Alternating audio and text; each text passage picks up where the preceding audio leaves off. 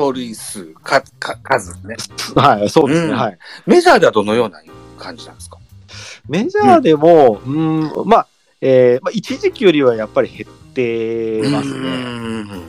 うんまあ、やっぱり、まあ、両方とも言えるのは、やっぱピッチャーのやっぱ技術が上がって、クイックがめちゃくちゃはい速いですしはいはいはい。やっぱその中で、あの、まあそこそこのリスクを冒して走るっていうよりは、まあそれこそフライボール革命じゃないですけど、まあ一発ホームランとか一発長打っていうのがやっぱメインで置かれてるんで、まあランナー一塁ででも外野の頭越えたりとか、左中間、右中間抜けたらそれだけで1点だからっていうので、無理にそこで走る必要あるのかっていうのはあると思いますね。うんそうか。それはやっぱり、あのー、桐間さんがメインの大学野球でも同じ傾向にあるんですか？いや、大学だとどうなんですかね。あの、多分そんなに変わってないような気はし以前とあんま変わらい。ない印象ですか？あそうねうん、そうですね。なんとなく今年はですね、えー今年というか去年のドラフトか、去年のドラフトを見ますとですよ、足が魅力なショートの選手っていうのが多く入った印象があるんですね、大学から。うん。はいまあ足が魅力と、そういう文言にあるのであれば、盗塁含めて走塁的な部分での意識が高いかなといった印象もあったりするんですけども、そうな、走塁意識とかの植え込み方とかっていうのはまた違う話か。ちょっと難しいけど。うんうんそうですね。あと、盗塁は、まあ、多分そのレベルによって全然違うと思うんですけど、はいはいまあ、あの、まあ、多分高校とかだと、キャッチャーって、あの、なんつうの幅がかなり大きいので、はい。走れる相手だったら多分バンバン走れるっていう人もいれば、正直、次の年にプロ野球で、まあ、バンバン別に出ててもおかしくないようなキャッチャーもいたりとかすると、そこでやっぱ走るってのは難しいみたいな、あると思うんですね。で、プロまで行ってしまうと、まあ、キャッチャーもそうですけど、ピッチャーの絵の分析っていうんですかね、このこのピッチャーはこう走れる、走れないとかっていうのがもうかなり詳しく分かってるんで、えーその行くか行かないかって決めれると思うんですけど、やっぱ大学って一番なんかその、まあ真ん中あたりで、そのピッチャーの情報もそんなにないないというか、こう、なんていうか、毎年毎年同じピッチャーが投げるって、なんかよっぽどすごいピッチャーで1年生の時から投げてたら、まあ 4, 4年間分こう、たまると思うんですけど、まあ、ととはいえ、その試合数って、まあ、い一つのシーズンで1回当たるかどうかっていうような大学って感じだと思うんですね同じリーグだとそうですよね。はい。うんはい。で、それでまあ、なおかつキャッチャーも、まあ、肩みんな強いってなると、まあ、その中でやっぱ走るって結構難しいなっていうふうには、あの、感じますね。あーうん。あのーさっき話したマネーボールの中でも、盗塁よりかは出塁に重きを置くっていうような話もあったような気がしてて。うん。そうですね。ね。はいああ、そっか。いやー、あのー福本さんという方がね、えーシーズン、はいめちゃめちゃ走ったことが事実でありながら、どんどんそれが何、今5分の1ぐらいかな、になってますもんね。数としてね。うんそうですね。なんかあアメリカでも、アメリカだとリッキー・ヘンダーソンってわかりますか、あの、めちゃくちゃすごかった。あの選手が、あの、ひまあ、100は優に超えてくるような年があって、くしくもアっていうのに比べると、アスレチックスの印象がありあ、ますね。そうそうですね。はい。に比べると、ここ最近は多分、あの、50とか超えたら相当走ったなっていう感じで。ですよね。はい。まあまあ、それとも同じようなイメージかなっていう気がします。そうですね。あーまあ、現代野球もいろいろ、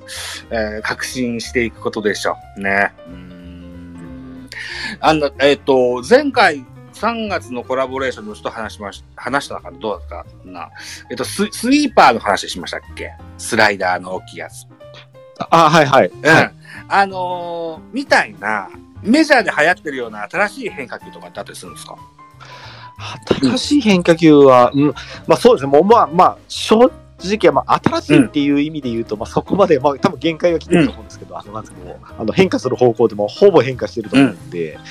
まあその、ただ、こう、まあトレンドになるような、まあ、まあスイーパーとかも、まあ言えば、こうまあスライダーのよ横への変化が多いようなものだと思うんで、っていう意味では、多分、あの、えっ、と、ジャイロスプリットとか。ジャイロスピリットがはい。はい、がけ結構は最近は取り上げられてるのかなっていう気はしますね。ジャイロスピリットっていうのは、ジャイロスプリットは、あの、スプリットえ、まあ、あの、アメアメリカ人あんまりフォーク投げないんで、まあ、フォーク、まあ、スプリット系っていう、まあ、挟んで投げるボールですよね。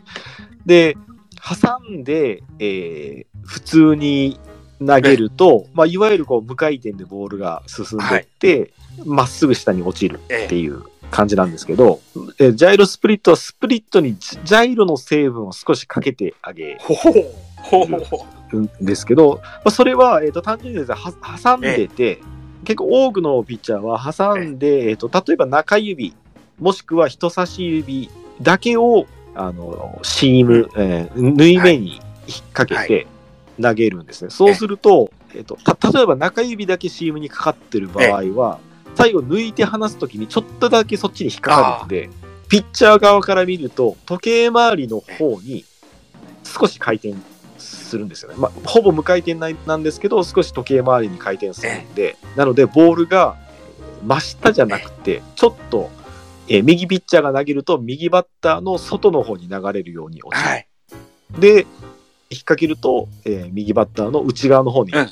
落ちるっていうような意味合い。ああ、それが、だから、スピードとしては、えーフォークやスピリットと同じぐらいの140キロ台ぐらいでギュンと来たやつが、そういう落ち方をするっていうことですかね。そうそうです。そうです。はい。うんまあ、ほほぼほぼまあスプリットとお同じなんですけど、ただ、ス普通のスプリットにちょちょっとそういうジャイロの回転がかかってるんで、さ左右に落ちるっていうような。なるほどね。いわゆるこう直球系の変化球っていう意味合いですね。はいはい、そうです。それで今、うーん、このジャイルスピリットを武器に活躍してる選手の名前とかって、あーあと、たそれだけ特別有名っていう選手はちょっとパッと思い浮かばないんですけど、結構な選手がなんか投げてるとあ、結構な選手が？あ、そうですか。はいはい。あまあ、まあ、そういうのもですね、多分最近、あの、そのデーやっぱ回転数とか全部わかるようになったんで、まあ、そういうので名前を付けれるっていうのもあると思うんですね。だから多分今まででもいたと思うんですけど、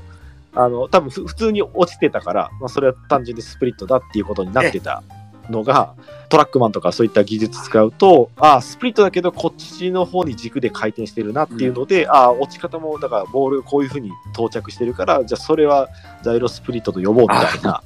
そのあなネーミングの付け方的にそういう風についてるだけっていうこともあると思うんですけど、まあ、ただやっぱ意識的にそういうのが、あそういうボールがあるんだったらそういう風にな投げてみようかっていうことになって投げれる人もいると思うんで、多分ふそうそういう意味では増えちょっと増えてるというか、こう、使い手は多いんじゃないかなと思いますああ、なるほどね。ああ、いや、でも、以前からある球であってもですよ。あの、ナックルカーブだことの、パワーカーブだことの、聞きますとね、おってなりますもんね。そうですね。やっぱり、こう、野球好きのロマンとして、なんか、こう、まあ、魔球なんですけど、やっぱ新しい変化球って、こう、ちょっとワクワクするところなんで、まあそう、名前付けたがるっていうのは。そうですよね。ああ。うんで、そのジャイロスピリットっていう、今おっしゃられた球っていうのは、まだ NPB ではお見受けしないので、はい。これもぜひ楽しみにそのうち、これはジャイロスピリットですっていう選手が出てくると思うので、楽しみに待ちたいかなというふうに思いますよ。ちなみにですね、あの、大谷選手も、あの、大谷選手のスプリットもジャイロっぽいあ。そうなんですか。ああ、じゃあ、もう、すぐそこまでいそうですね。そうそうですね。その はい、そうです。すぐそこまで。えー、大谷選手、そうなんですね。うんなんか、大谷選手、今日はピッチコムだっけな？っていうような、機材にトラブルがあってうんぬんっていうニュースをさっき NHK のニュースで見ましたけれども、うん、はい。あのーそういうや、キャッチャーとサインをやりやり取りする機材があったりするんですね。そうですね。えっ、と、キャ、えっ、と、基本的にはキャッチャーの人が持ってるん。ええ。ですけど、なんか、なんですか、あの、えっと、ファミコンのコントローラーみたいな感じのはい。ものを腕腕につけていて、ええ。うん。で、それに、そのボタンごとに、あの、なんか球種だったりとか、このコースの指示ができるようになっていって、そのボタンを押すと、あの、ピッチャーがイイヤホンみたいなのをつけて、で、そこにストレート、なんか内角みたいな感じで、言葉がそこで、なんか入るようになってて、で、それで投げるみたいな。ああ。今そうなってんですね。へえ、昔ね、でうんこ昔、あのー、テレビアニメで、えーっとね、号泣超人一騎マンってアニメがありましてね。はい。確かそういう、あまあ、えっとね、バトルベースボール漫画だだったと記憶してるんですけども、そういうサイン交換だったと思うんですよ。うん、遠くない未来のアニメっていうことで、に地球対宇宙の野球の対決とかする、そんなアニメだったんです。ああ、今そうなってるんですね。はい。でも、ただですね、これ、あの、先ほど紹介していただいた、あの、今年から始まっているっていう制度も、この機会も、はい。全部ですね、これ、もう同じ、その試合時間を短縮するっていうところでは共通してるんですよ。はいはいはいは。い。ねなんかなり徹底してるなっていうところで、そのサインとかも、まあ、盗まれてるってなると、やっぱふくどんどん複雑になってこう、例えば指の本数とかもどんどん増えてますし、それを、まあ、ボタン一つに変えてするっていうので短くなりますし、ピッチクロックもそうですし、守備シフトもシフトするたびにすごいなんか全員が片方に動いてると、それだけでやっぱ時間かかったりするじゃないですか。で、あと、あの、ワンポイントのリリーフっていうのもあはい。あって、それもワンポイントで変わってると、ピッチャー交代するたびに投球練習が始まっえて、長くなるみたいな感じで、なので、その辺は一貫して、その、あの試合時間を短くするっていう意味では、徹底してますね。合理的、合理的だなっていう感じがしああ、ます、なるほどな。うん。あー。で、これを徹底したとして、うんまあ、多少なりと短縮できてるかもしれないけど、でも、30分、40分まで短縮できてないですよね。そうですね。10分20分ぐらいあまあ、まあ、多分その試合展開とかにもよるんで、なかなかその一律には難しいと思うんですけど、あのた確かオープン戦の平均だと結構、なんか思ったより、あの、だいぶ短いなって思った記憶があるん。でああ、やっぱ効果的か、効果があるわけですね。なるほどね。ああ、ならば日本でもっていう流れにもなるのかな。じゃあ、2024、そうですね25ぐらいは。で、ちなみにですが、あの、アメリカってやっぱり野球だけじゃなくて、まあ、あの、アメフトとかが多分一番こう、かかまあ、革新的っていうか、こあう、どんどんルール変えるんですけど、どうですか。はい。アメフトだったり、あとバスケだったりとかって、結構頻繁になんか、まあまあメジャーなこう、ルール改正とかが行われていて。まあ、もともとそういう文化っていうんですかね、あの野球だけじゃなくてこう、スポーツ全般的にそういうのがあるっていうのもか変えやすい原因っていうのもあるね。ああ、珍しいことではないわけですね、じゃあね。そうですね。うん。日本のプロ野球はメジャーリーグに倣っていろんな制度が変わるけれども、他のスポーツ、例えば相撲でも、J リーグのサッカーでも、あんま、あの、僕は知らないだけかもしれないですけど、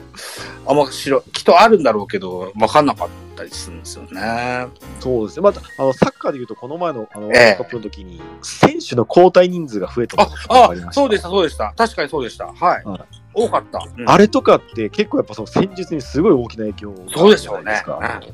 はい。3人と、今まで3人だったのが、だとやっぱあんま変えづらいっていうのがもう増えたおかげで、こう、後半バンバンこう変えれるみたいな。はいはいは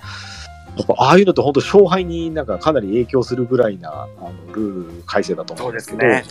まあやっぱそう海外を中心にそういうところはこうなんか、うん、まあいいいい風になるとか、そういう、まあ、ファンの獲得のためとか、っていうのであればそうどんどんやってみるっていう精神はあるなっていうのは思いまですすね。あと、球数制限とかもそうですけど、試合短縮もそうなんですけども、選手ファーストというか、す選手が壊れないようなあ新しいもの、何か、例えば何でしょうね、うん、コリジョンルールとかもそうじゃないですか。そうですね、うん選手が健やかに長く続けてくれるような制度が短縮できてもいいなとは思ってますします。個人的には。うんあれもですねあのアメリカだとはい大学のスポーツで NCAA っていうところがまあ管轄していて、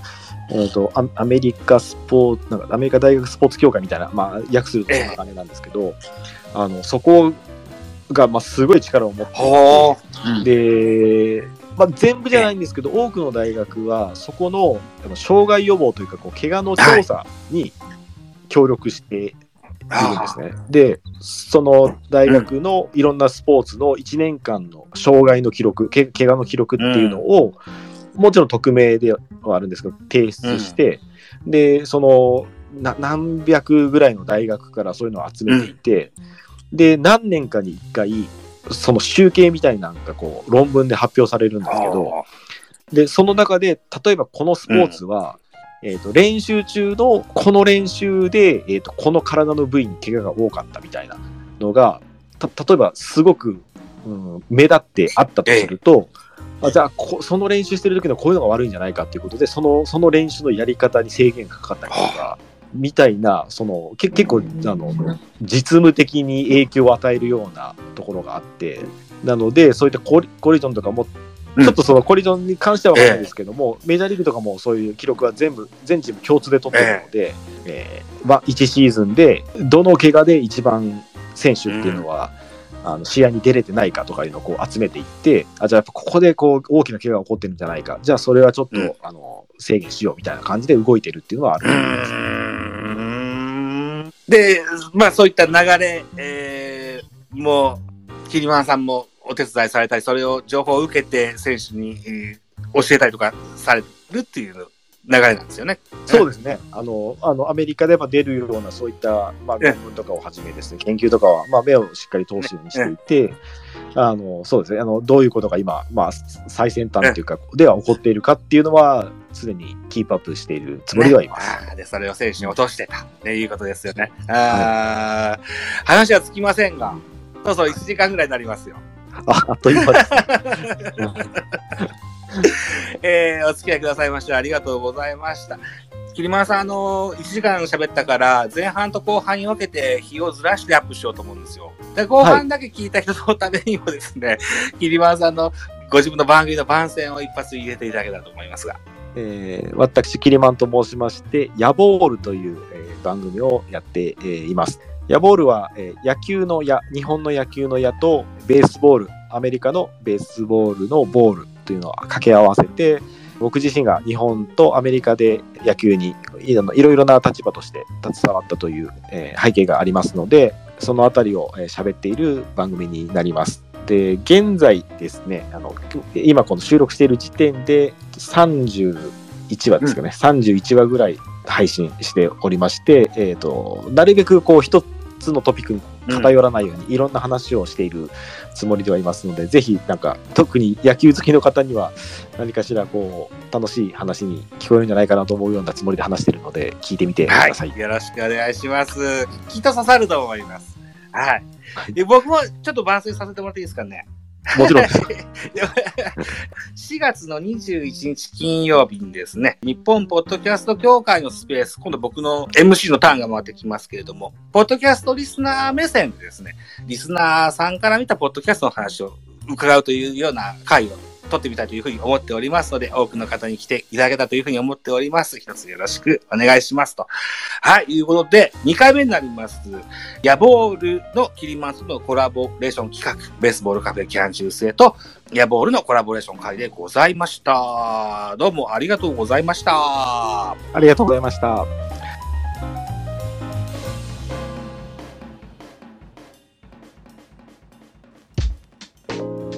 ポッドキャスト番組野球トークベースボールカフェキャン中制は野球人のスキルシェアマーケットサイトメンターベースを応援しております。概要欄に URL を記載しておりますのでぜひチェックしてみてください。